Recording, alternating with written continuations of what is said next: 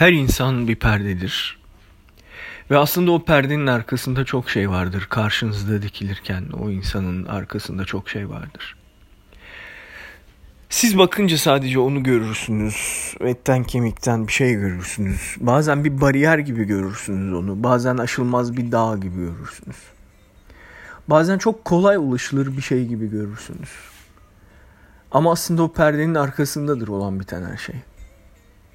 Her insan bir perdedir. O perdeyi aralayınca görürsünüz aslında arkasındakini.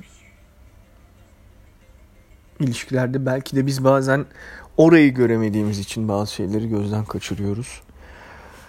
Aslında bu sabah çok sevdiğim arkadaşlarımın olduğu bir ortamda bir şey konuştuk. Hayatta hiçbir şey o kadar önemli değil dedik. Bunun üzerine konuştuk. Hiçbir şeyin aslında bir önemi yok. Çünkü sonuçta geriye dönüp baktığınızda her şey geçmiş oluyor, bitmiş oluyor. Bir gün geliyor her şey geride kalmış oluyor. Bugün durup mesela geriye dönüp baktığınızda o gün olsa o şeyi öyle yapmazdım. Tekrar şansım olsa o ana dönmek şansım olsa onu asla öyle yapmazdım. O sözü söylemezdim dediğiniz belki de birçok şey vardır. Ama öyle bile yapsanız belki başka türlü pişmanlıklar yaşayacaktınız. Ve ne olursa olsun o da geçecekti. Yani daha iyi olsaydı bile o da bir süre sonra anlamsızlaşacaktı. Aslında insanın hikayesindeki galiba belki de en önemli şey bütün hikayenin bileşenlerinin, hikayeye ait her şeyin, herkesin gelip geçici olması, kalıcı olmaması. Buna rağmen yine de insanın içindeki şu kalıcılık iddiası belki de çelişkinin de en büyüğü bu zaten. Her şeyin biteceğini, aşına aşına zaman içerisinde erozyona uğrayarak bittiğini göre göre yine de bitmesin diye ısrarımız, geçmesin, kalsın diye ısrarımız belki de aslında içimizdeki büyük çelişkiyi, büyük kırılmaları oluşturan şey. Sonuçta bakıyorsunuz bugün bilinen en eski tarihi yapı bugün için işte Göbekli Tepe ise Urfa'daki, Türkiye'deki 12 bin yıl gibi bir şeye tarihleniyorsa var mı daha ötesi? Yani daha öncesinde insanın yaptığı bir şey var mı? Hani var mağaralarda vesairelerde şurada 40 bin yıla, yıla 1 milyon yıla tarihlenen resimler vesaireler var. Onun ötesi var mı?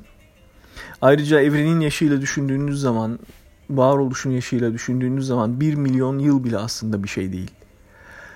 O ölçekte baktığınızda her şey geçici. Niye o ölçekten bakmayalım derseniz o ölçeğin bir parçasıyız.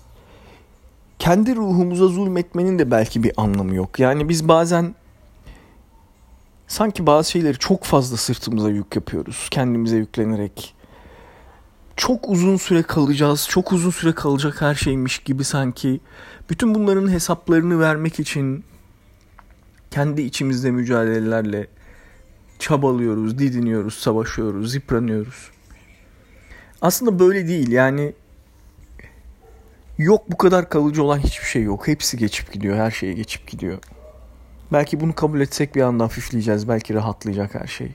Belki çok bambaşka olacak. Belki çok farklı olacak.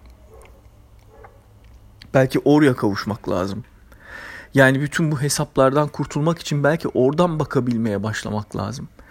Yani o büyük ölçeğin o kadar küçük bir parçasıyız ki ne mesela düşünün üzerine işte atıyorum 40 yaşındaysanız 10 yaşınızdaki bir arkadaşınızla e, yaşadığınız o güzel dostluk bugün var mı? Ya da hayatınıza girip çıkmış birçok insan bugün nerede? Hiç ayrılmayacağım dediğiniz insanlar olmuştur hayatınızda. Neredeler şimdi? Bazen mesela biriyle karşılaşırsınız. İçinizden ya çok uzun süre birlikte olacağız herhalde.